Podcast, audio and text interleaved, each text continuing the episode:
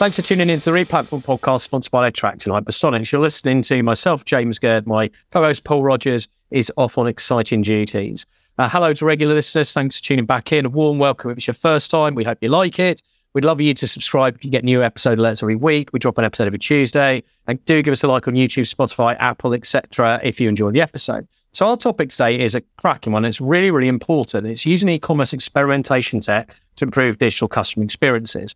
Right? There are so many reasons why experimentation tests is important, but primarily putting data behind whether it's hunches or it's opportunities identified through customer research, but putting validation behind what you're doing. And a lot of e-commerce teams do testing to make incremental improvements, but fewer fully embrace experimentation. And we've got um, an experimentation um, technology leader on today, so we're going to do the instructions in a minute. Uh, uh, we're focused on the Optimizely platform. Used to be Episerver. Um, Episerver then acquired Optimizely and they rebranded as Optimizely. And today, Optimizely represents um, uh, orchestration, commerce, experimentation. So quite an interesting um, kind of ecosystem. And we're going to cover experimentation and understand what it really means, type of business it's best suited to, and the impact of testing on site performances, for example. So first off, I want to thank David Bowen, who is the man, the myth, the legend, the VP of product um, based in the UK, I've known for years, who set this up. He very kindly introduced his colleague, um, David Carlisle, um, who will say hello in a minute, who's a senior director of product strategy based in the US. Um, he's got a lot of experience. So we've got a really good practitioner on today. He's had retail e-commerce experience at Neiman Marcus, worked with clients across the product stack with experiments, uh, experimentation strategies in his current role.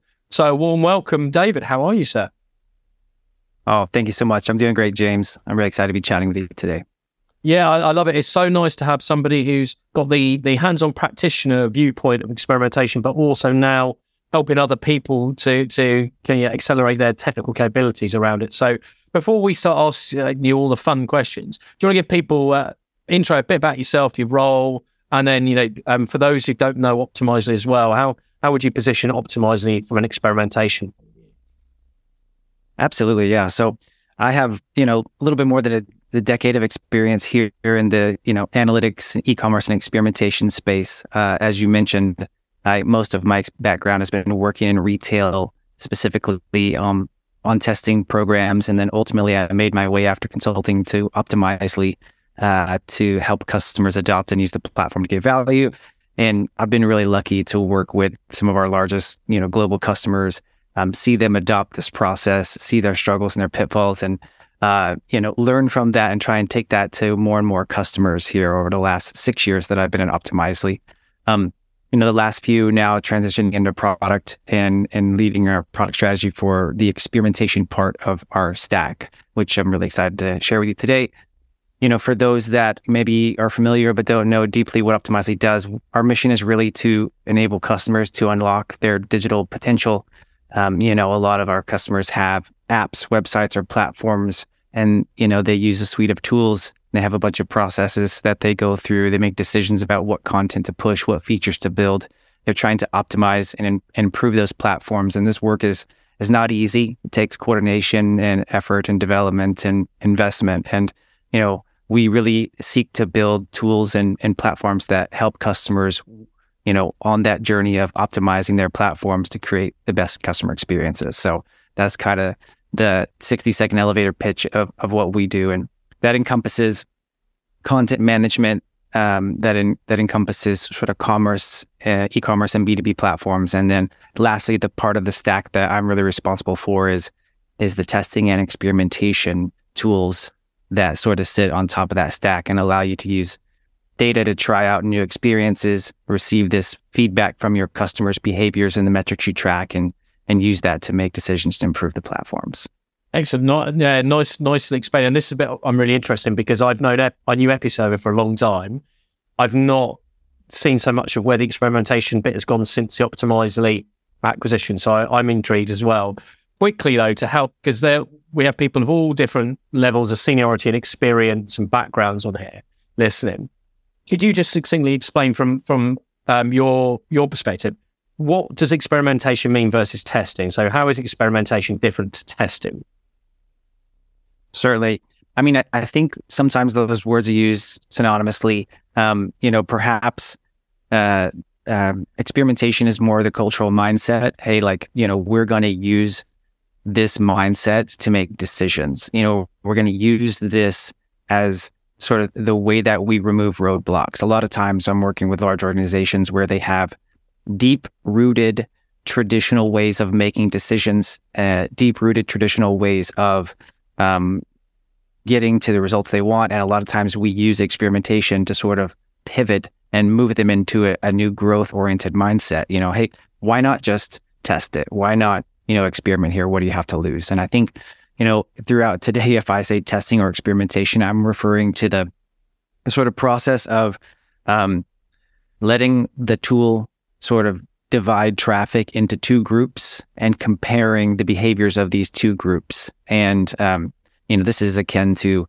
uh, you know, what they do with pharmaceutical drugs or any sort of you know science experiment where they they have a hypothesis, they divide this into two groups, and they introduce uh, a new drug or a new chemical into the the A or the B group, and then they monitor the results of that, and they extrapolate that out to you know to actually define whether this medicine is working or not. We do the same thing on a website.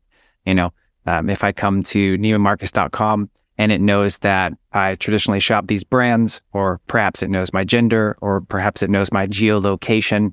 Maybe I buy different clothes in California than um, you'd be buying in the UK right now because it's a little colder where you are. And so, you know, these small changes make the website feel more personal and more relevant. And um, that often leads to more engagement, more customer satisfaction, more in the e commerce world, more purchases. And um, not all, all organizations or e-commerce teams are set up for experimentation because as you say it's a cultural shift for people to drive decision making rather than just how we've traditionally done it what type size or side business does your to specifically optimize these experimentation platforms suit so does it cover all sizes is it more aimed at mid enterprise market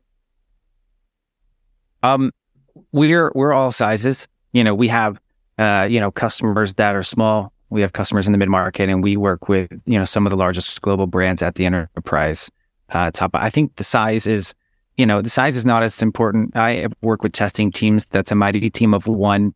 It's one person who pushes all the changes to the website. It's one person who designs all the tests. It's one person that uh, reads the results of the tests. You know, it's uh, and I've I've worked with companies who have a you know 30 or 40 people on their testing team across different parts of the stack so i don't think the size as important the size is as important as as perhaps having some sort of environment that you're trying to improve or optimize and some way to track whatever you're trying to optimize you know for example um, we have customers that manage scrolling text on a digital billboard you know, they use our CMS platform to manage how the texts change on that digital billboard.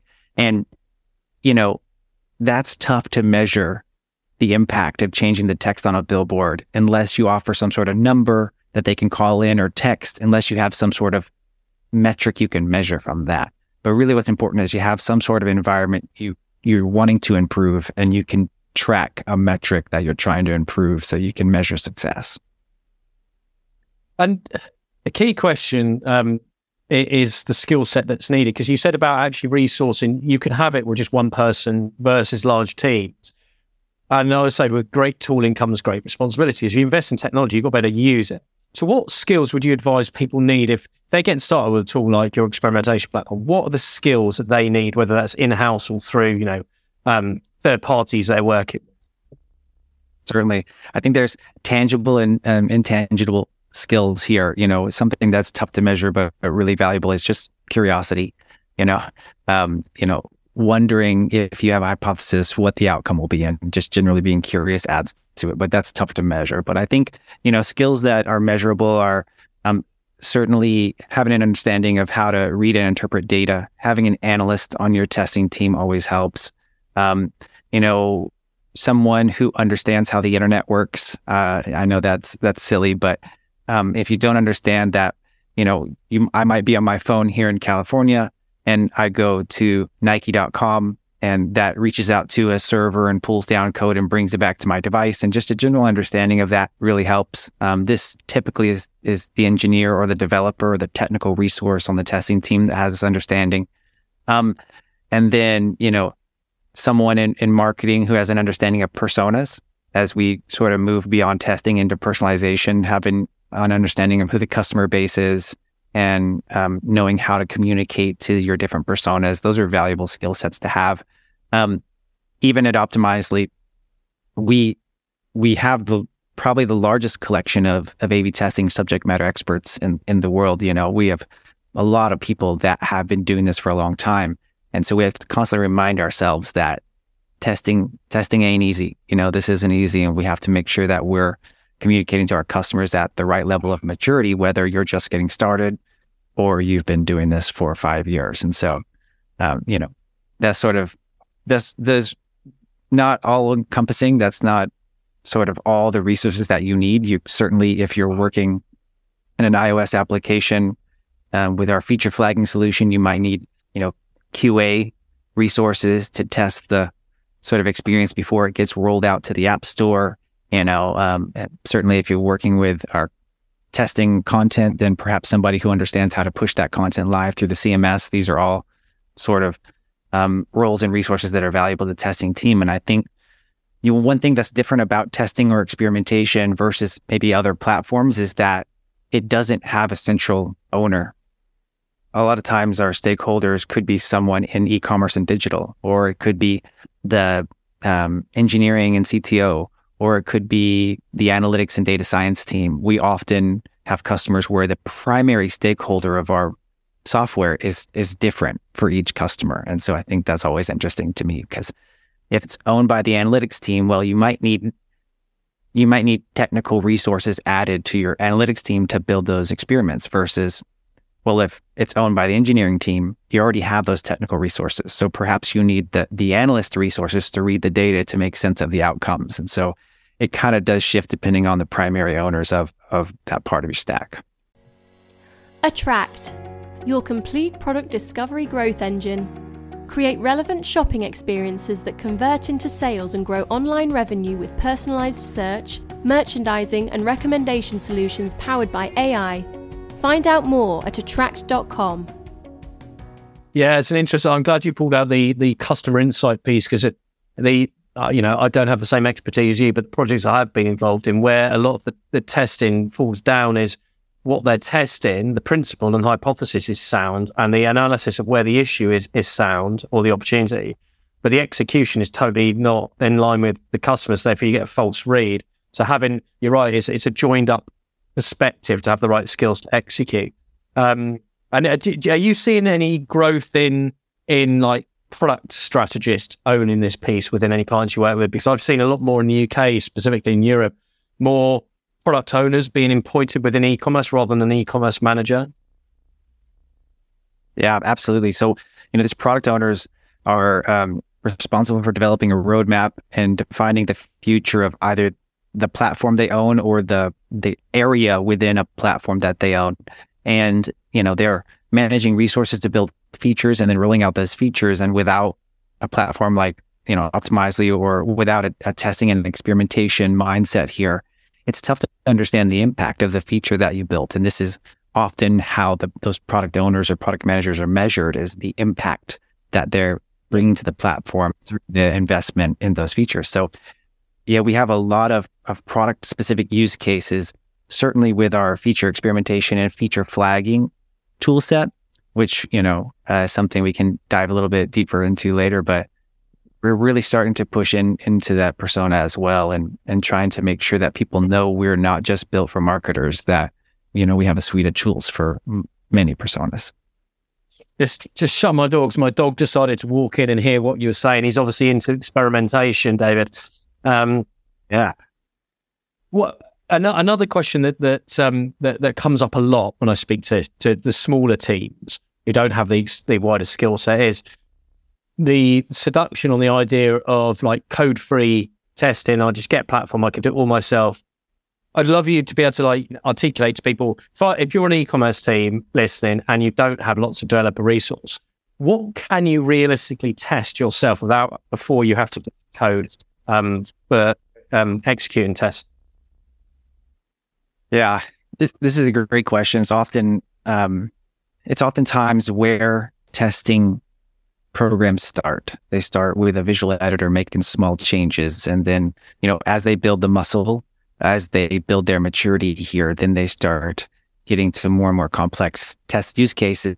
And sometimes they're able to accomplish that through a visual editor, and sometimes that takes them to the next level of needing a developer resource to write code for them. But you know, I would say here is it's you know the the, the sort of front end versus back end argument or client side versus server side with um, a visual editor, um, something like Optimizely Web or, or anything like that. Um, this is modifying what we call the use the UI or the client side. And so customer builds a platform, they host that code on the server. When I'm on my phone and I open that application, I pull that code down from the customer server, whether that's Nike or fill in the blank for whatever customer. And um, that code loads on my phone or my computer and it makes a, a nice looking website or application. But you know, what loads there is what's modifiable by the visual editor. You, you're just modifying the code that has come from the server. Uh, you're not fundamentally changing. You could hide things or add things, but you're just modifying sort of the visual experience. So the color of things, the size of things, perhaps the relative positioning of things, uh, you're, you're not necessarily changing business logic. You're not changing the search results or the underlying algorithm that might be feeding the product recommendations. Um, you're not changing any of the underlying technologies. Like, you know, if someone performs an internal search on an e-commerce website that uses an API to reach out and get search results and come back. So with the visual editor testing, you're only changing the UI, that front visual layer, and you're only changing the code that has already come back from the server. Um, and so, you know, that's different than our server side solution, which is integrated on your customer server. And that's where you'd be changing code on the server. But just, you know, to stay laser focused on the question, um, I often find that the visual editor use cases can take a customer, you know, probably through their first year or 18 months of testing, you know, if done right. Um, and certainly you can use the visual editor as a really mature customer. But typically after 12 to 18 months, you're starting to have use cases that would re- would probably benefit from custom dev. And let me kind of give you an example. You know, if if you use our visual editor and you drop 10,000 lines of code in the visual editor, we're going to execute 10,000 lines of code. We're going to give you a message that says, "Hey, this this is probably not a good idea, but we'd execute 10,000 lines of code."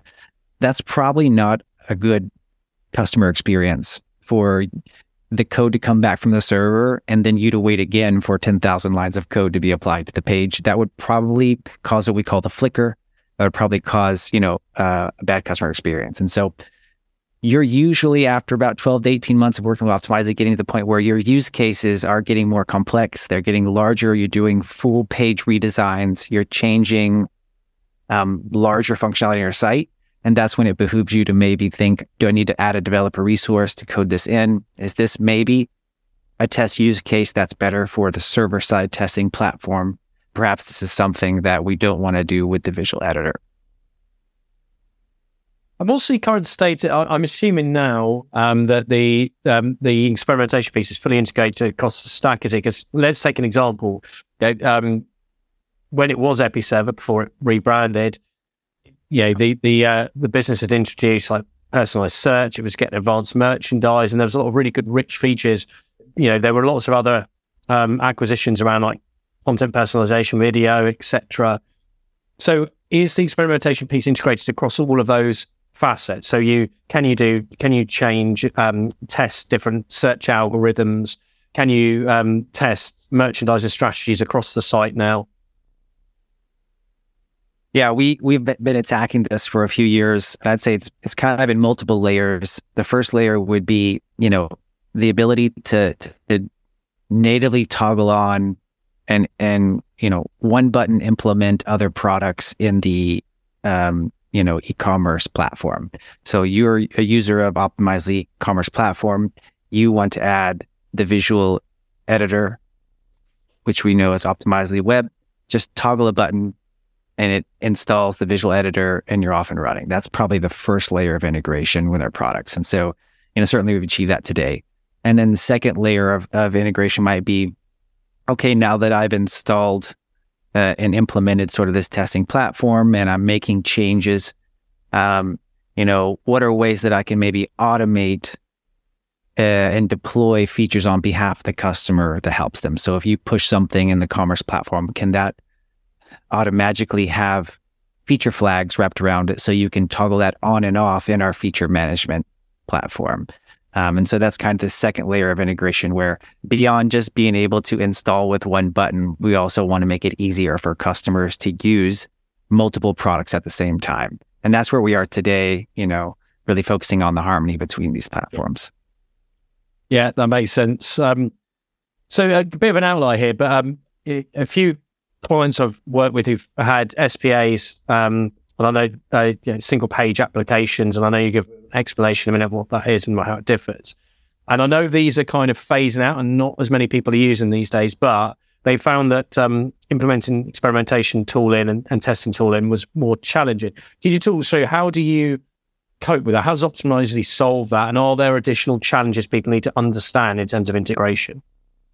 Yeah, absolutely. Yeah. So you mentioned uh, SPA, SPA, single page applications. Um, you know, historically, uh, coding a website, each time someone would click through to the next page, on your website, maybe from the home page to a category page, it would refresh the entire page, all the code on the page. And the purpose of the single page app is to maybe only refresh the parts of the pages that are necessary uh, when a customer is clicking through. So instead of refreshing the whole page, uh, only refresh the elements that need to be visually changed so that you're improving the performance and you know showing these changes and, and quickly more more quick to the user because you're refreshing less and less of the page. So um, this is great for performance, but it's challenging for tools like experimentation tools that um, really depend on this full page refresh to tell us when the customer is navigated to the next page.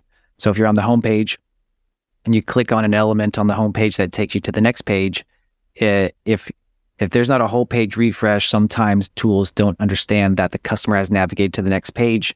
Therefore, we don't reach out and get the most recent file to apply to the next page. Now you can see where the complication comes. And so, you know, specifically with Optimizely, we do have capabilities to work with single page application frameworks, um, React, JS, and the likes. And um, specifically to, to throw some buzzword technologies out, uh, we have there. It's called mutation observers, which look for any change in the code base. So we're no longer reliant on a full page refresh we're no longer reliant on the URL actually changing. We just have some technology that looks for any changes on the page to occur. And if we see that, we can signal back to our servers to send the most updated file back to Optimizely so we know, okay, the customer is on a new page. Here's what needs to be applied. Um, so specifically with, with our uh, testing platform, we do work well with single page apps on, on the website and on the server side we have native SDKs to work with React and, and JavaScript. So we can kind of very tightly integrate with the way that single page applications work. I love this buzzword bigger mutation observers. I'm going to use, I'm going to drop that into a meeting randomly and see if I get blank faces. Um, no. Excellent. Um, one of the key concerns uh, that I guess people who are not on the technical side and don't understand the the integration capabilities is that you stick more technology on, you slow the page down, you slow performance, you you compromise your overall user experience. And you talked about the flicker of the client side versus the efficiency of the server side. You to talk through how does Optimizely's architecture minimize and help customers deliver testing without screwing up that that page performance? Yeah, I think I think sort of the, the concerns for performance have probably always been around, but they've really ramped up the last five or six years, uh, at least with our customer base, and I'm I'm sure everywhere. I think probably somewhere a, a large, traditionally respected company, you know, that was a market leader, published metrics around, you know, the percentage increase or decrease on their conversion based on a hundred or a thousand milliseconds of delays, and um, you know, it, for them, for that large respected market leading company. It was millions and millions of dollars. And I think a lot of people saw that and thought, what's my performance? And um, okay, how can I increase this to improve conversion? So, well, I generally think the, the focus on performance is, is great. I often find in practice that there is there is a, um, an equilibrium point here where you know performance gets about as good as it can get without you reinvesting in technology and changing the way you fundamentally do things. So, um, you know, overall, uh, I think apps and website websites should be fast, but I do have customers that disregard performance because they can. For example, um, the airlines industry. They're almost always going to sell all the tickets on a plane and if you need to travel somewhere, you're probably going to wait a few seconds for that page to load so you can buy your ticket. And I think um, now they've started introducing ways to help you understand the page is loading. If you go to, you know, an, an airline's website now, or you even if you load uh, and, and try to book an Uber, you know, if you try to book an Uber, it tells you searching for nearby drivers and it just shows you this loading icon. And when you're booking an Uber, you're willing to sit there and wait on it to do its thing to find you a car. And I think this is an example of how not everything has to be per- as performant as possible. As long as you just tell me you're doing the job in the background, I'm comfortable to wait for you to do what you need to do. And so uh, I, I do think generally faster is better when it comes to performance here, but I do think there's ways to handle it if you need more time to figure out the results of something. And so, you know, we've been focusing for the last five or six years really on this so we could be ahead of our competition. We were sort of the first people to go to market with an enterprise grade server side offering. This is different than sort of the visual editor. This is different than the Optimizely web testing platform that we've uh, been talking about. This is um, SDKs that are natively deployed in your code base. They sit on your server and you make changes at the server level, not sort of on the front end, not on the visual level. Um, and these are virtually zero latency because uh, they're executed on the customer server. You know, just to, to kind of double down into this, the reason that latency or the reason that performance can be slowed with a testing platform is because after the website loads, client side testing platforms then apply their changes. And it happens very quick. It happens within 100 or 200 milliseconds. But depending on many factors, you know, how good your mobile device or uh, desktop internet connection is, what's the size of the the changes that need to be applied, you know, just general um, you know, processing power on your device, all these things can affect the speed at which the changes are applied. And if it's too slow and the user sees those changes applied, this is called the flicker. And this is a bad customer experience because you saw something, and then it changed before your eyes, and that that makes you a bit skeptical. So, um, by going the server side route, by natively uh, deploying SDKs on the server, we don't have a secondary network call. We don't introduce downloading and applying changes because the changes are shipped with the page code through the customer's app. So, um, you know, with full stack, we completely negate the concerns around performance. With you know, that's our feature experimentation um, server side testing platform with Optimizely Web, which is this client side visual editor that kind of been talking about. We're also the first to offer um, enterprise level edge capabilities. So, you know, I'm not an expert in, in CDN technology, but um, CDN technology itself has been around for quite a long time. You know, these are companies like Akamai and Cloudflare that have servers distributed all over the world. And so if I'm here in California and I go to a website, I I get a server in California that feeds me that website. And if you know somebody's in Germany or wherever and they go to the same website, they get a server in Germany that feeds them the information for that website. And so this distributed network of content that's sort of close to you geographically makes things load faster. This is how CDNs work. And Edge is a little bit newer and a little bit faster CDN technology. It's a bit of a different technology and we launched the uh, feature set where you can use Optimizely Web on edge networks. Uh, we have the only that I know of sort of enterprise grade edge network. But in addition to that, there's a lot of built in features that um, help with performance here. Something we call auto page trimming. So if you have set up uh, pages, audiences, and events in Optimizely and they're not being used in an active experiment, they're sort of archived and removed on your behalf. So this takes them and make sure that there's not unnecessary things loading, increasing the performance. And also we have integrations with the four major cloud providers, as I mentioned, Akamai, Cloudflare, Fastly, and um, and others, where you can self-host the SDK. So instead of us hosting it on the Optimizely CDN, you can take on the responsibility of, of hosting it on your CDN where your website or where your application is hosted, therefore reducing one outbound network request, basically minimizing the impact performance. So because we've been doing this for the last five or six years, we have had the great opportunity of working with customers and designing solutions here that fits their performance needs. And so we, I think we have some great perspective on how we can, you know, get to that right performance for each customer. It's a good point, though, that that speed isn't the only performance measure here, and I, I think that's such an important thing because the success criteria, uh, you've got to have the right metrics nailed down to know that slower speed could not impact like commercial metrics, and you could get a better overall conversion rate by improving the user experience, but slowing the speed down. And there have been good case studies shown. So yeah, I'm glad you I'm glad you pulled that out. But I guess it's interesting that the server side point of view enables businesses who, who the impact of maybe making large strategic changes like changing search technology, for example, enables them to to test that um, effectively. So you could you could basically A B run two different search engines against each other and integrate them to get better speed.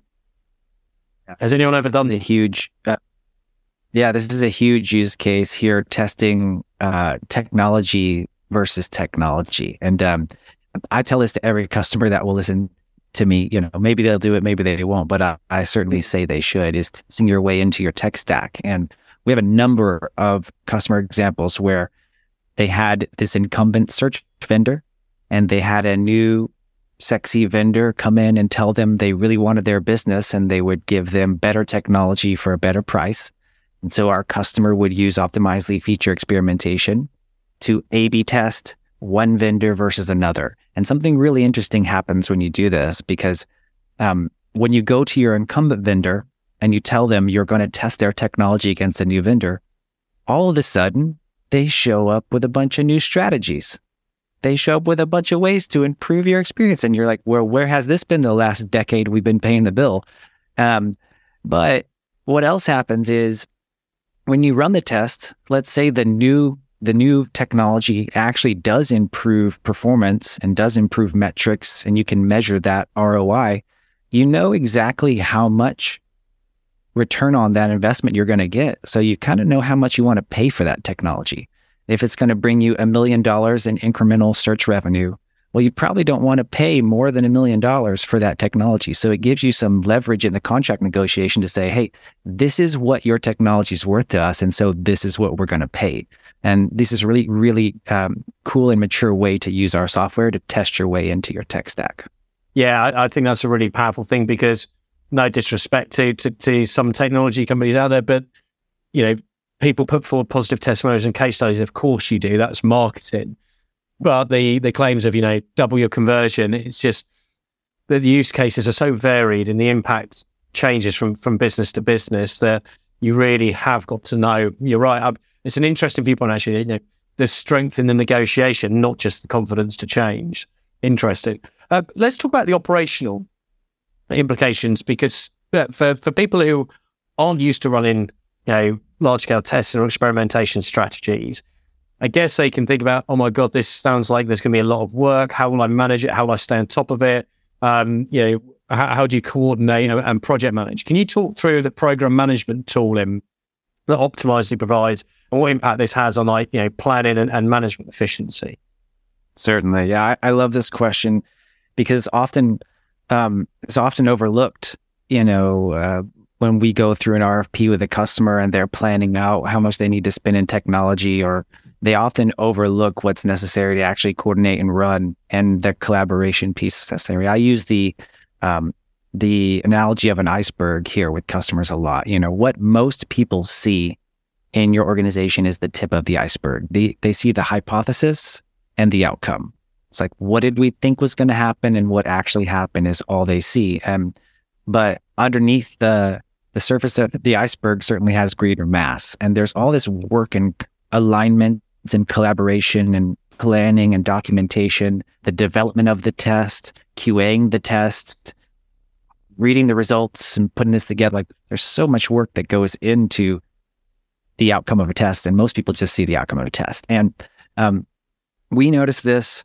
Uh, this is one of the biggest requested features. We were using the voice of the customer here, and they just kept saying like, "Hey, your platform is great, but like I just need something to help me coordinate this because it doesn't really fit in Jira and it doesn't really fit in Microsoft Excel and it doesn't really fit in here and Slack. I just don't, how do I manage this? And so um, we began building a set of features to help, you know, project manage your experimentation program. We call it program management. And then over the, you know, course of the last few years, we've been actively working on um, building in our sort of CMP workflow capabilities into experimentation. So the same sort of workflows that our uh, our content management system uses to help content producers collaborate with designers and content producers and publish content live.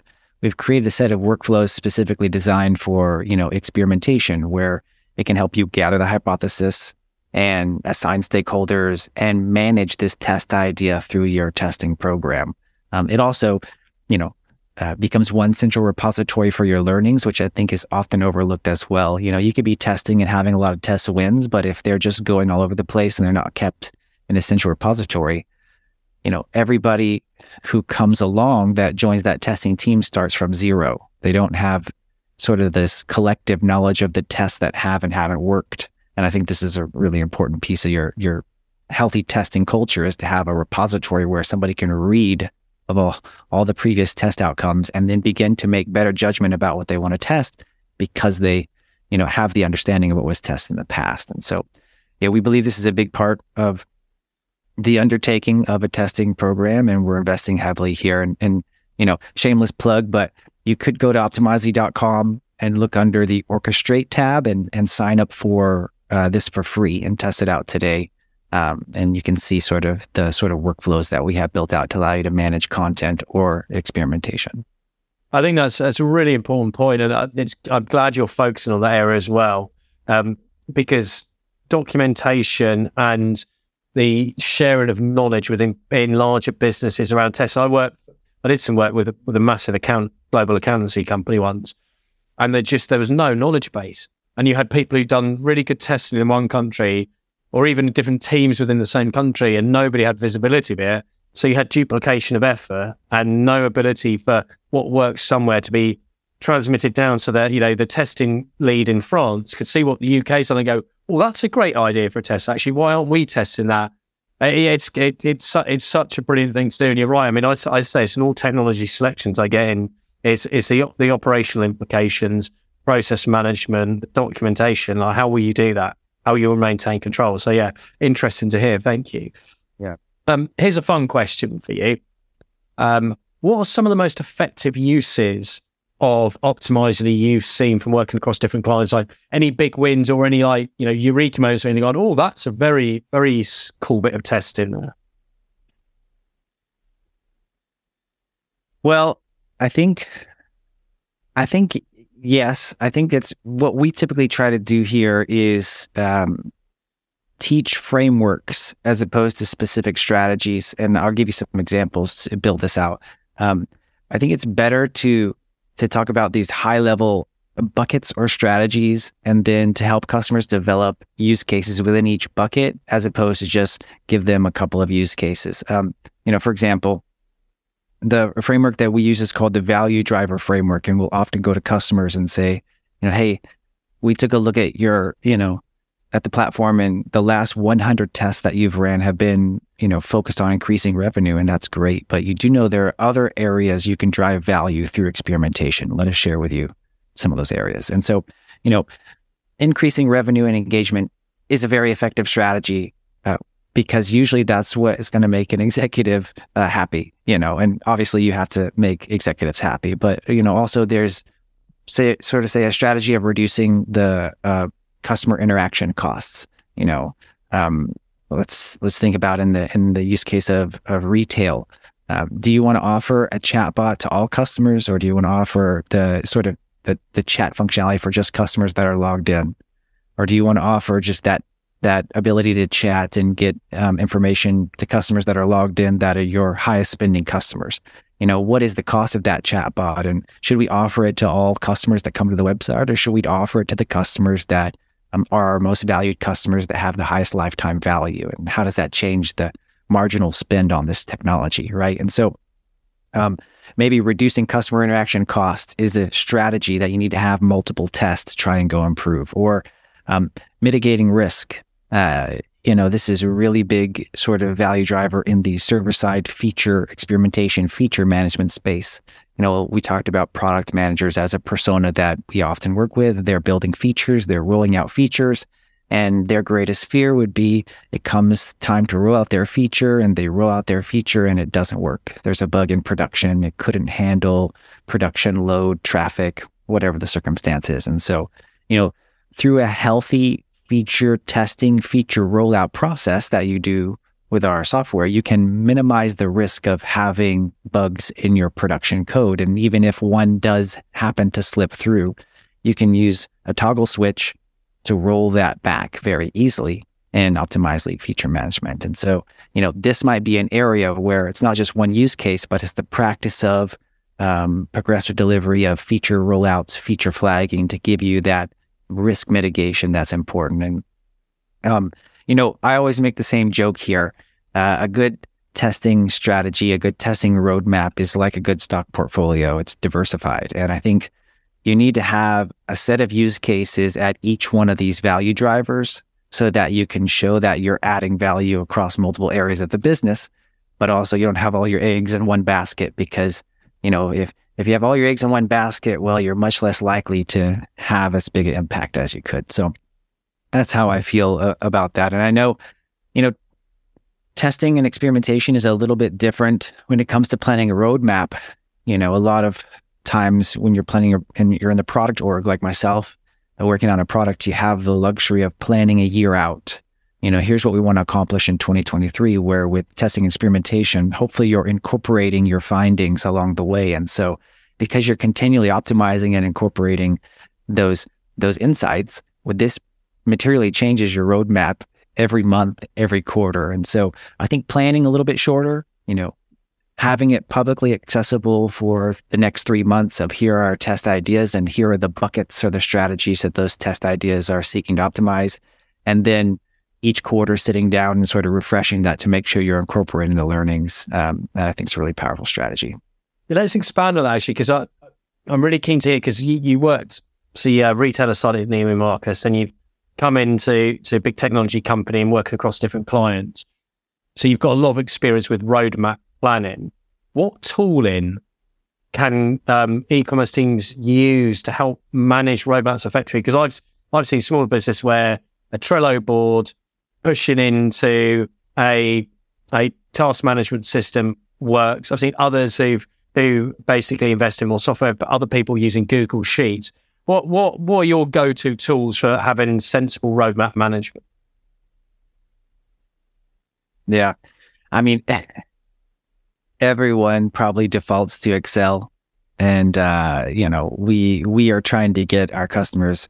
We're trying to provide them the opportunity to get out of Excel if they want to get out of Excel. We're not we're not trying to get them out of Excel, but if they say, hey, like we're we're so tired of all these documents living in Word and Excel, we'd like for it to live in one place.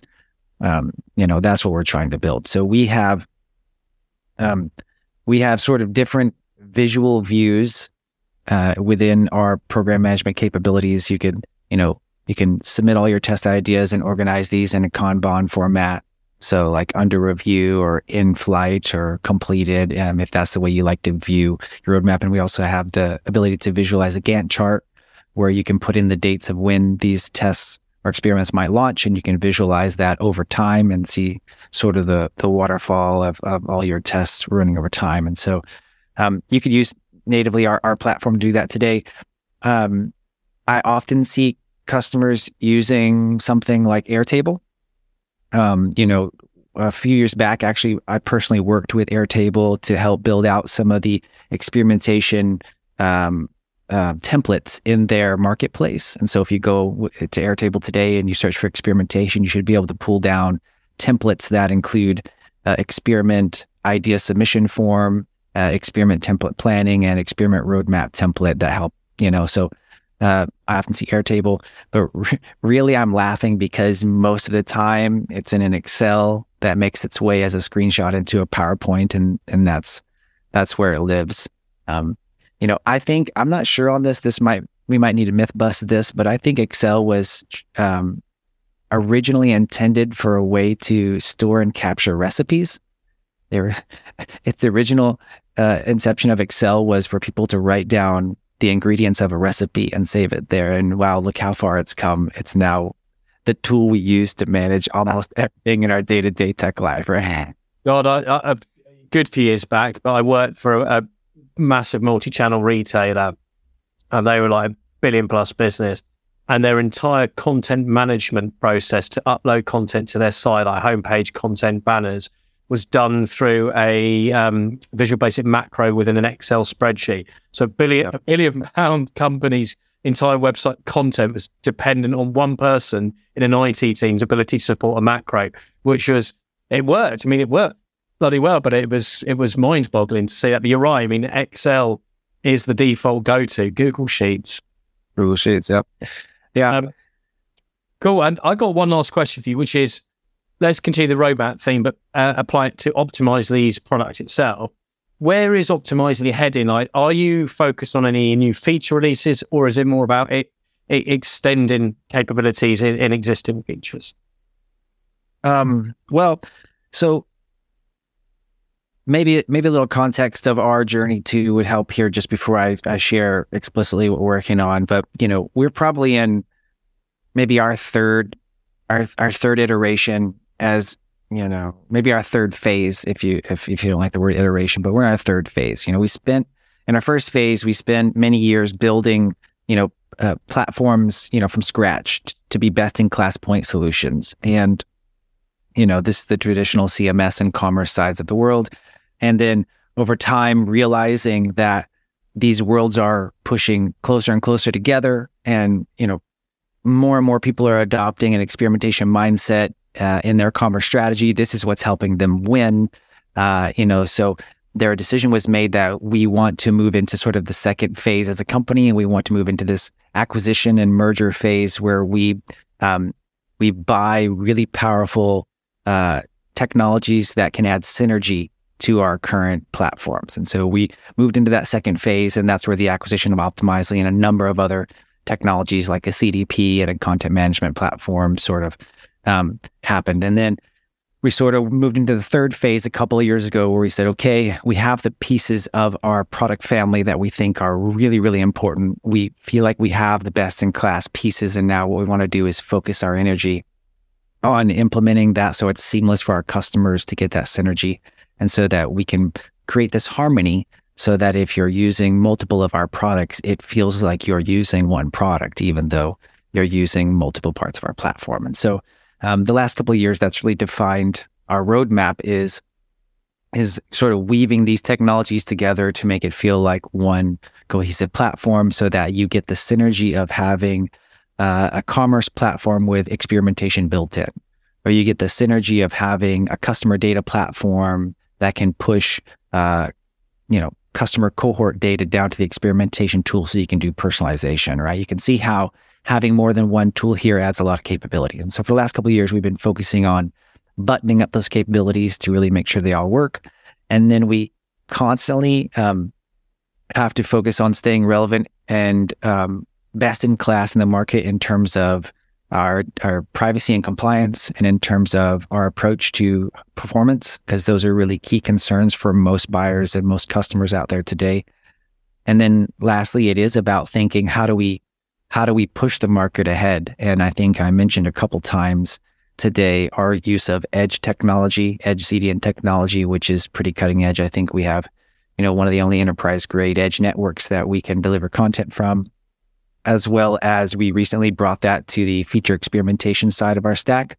So having Edge SDKs. So if you want to do this server side but still use Edge, you can. And um, so we are definitely continuing to evolve and, and try and innovate. And the question is, you know, how how much do we put into each of these buckets?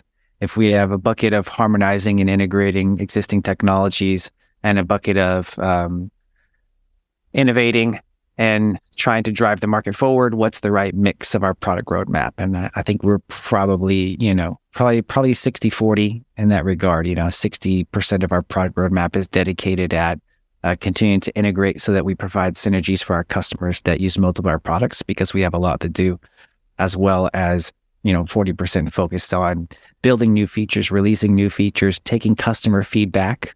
We have a public facing feedback portal. If you go to feedback.optimizely.com and you have a feature request, you can log it there. You can if you log in, you can upvote that feature request. You can see other customers that have upvoted that feature request. That's our voice of the customer tool. We incorporate that into our planning. And so, um, you know, customer uh, requests definitely go into that last bucket. And then innovation, you know, how do we, we didn't even get into, uh, you know, all the, all the ML and the AI changes and the ChatGPT conversation, but, you know, how much research and data and information is out there that we can pull from to try and inform the user about what to test. Um, I love this website, EyeQuant, EyeQuant.com. If you go there, you can you can put in a website and it will use its models to show you where it thinks the eyeballs would be attracted to on the website. And you know, like that information exists, this modeling and exists. And how do we pull that kind of stuff into our platform to show the user, hey, I know you're testing on that area right there, but most customers don't see that they see this area at the top right of your page. Here's where you should be testing. How can we how can we kind of inform our customers on better testing strategies? Yeah, uh, interesting point you made about the the um, the customer feedback and rating of features. I really like. I think uh, Gorgias does it really nicely as well. Uh, and then you've got the visibility. I think it's really good because it gives visibility to people um, and they can get the inspiration from other people's ideas of what would be a good feature they might not have thought about and then upvote it. So, yeah, really nice idea. Um, really enjoyed that, David. Uh, thanks so much for taking the time. Um, I've learned a load of new stuff as well about where Optimize is heading what it's what's capable of. So, thank you. If anybody wants to, anyone wants to like probe on any of the things we talked about, or they've got a potential project to talk about, how do they reach out? Yeah, absolutely. Um, I'm, you can find me on LinkedIn. You can email me at um, david.carlisle at optimizely.com. You can go to, you know, the website and click the contact us form if it's more general sort of product information. But yeah, any of those means is great to get a hold of me. Uh, LinkedIn always works as well. So, uh, and I'm, I'm excited to uh, hear where you sprinkle in mutation observers in your casual conversation. Yeah, yeah. I'm just going to do it with friends in a pub. That's how it's going to work. um, Excellent. Really appreciate it. I've loved it. I'm, I'm sure the people listening have got loads of, of, practical insights out of it. So thank you very much. Um, thanks to everyone for listening as well. And keep your ears open for the next episode. We drop one every week. Do subscribe if you haven't already. And we'd love that rating on YouTube, Apple, Spotify, or wherever else you're listening. Thanks very much. Take care, everybody.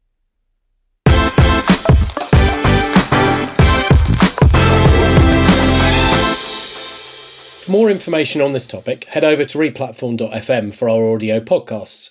To discuss a project, or if you'd like to chat about any of the topics covered in this episode in more detail, please reach out to myself, James Gurd, or my co host, Paul Rogers, via LinkedIn and Twitter. Thanks again for listening, and keep your ears peeled for the next episode.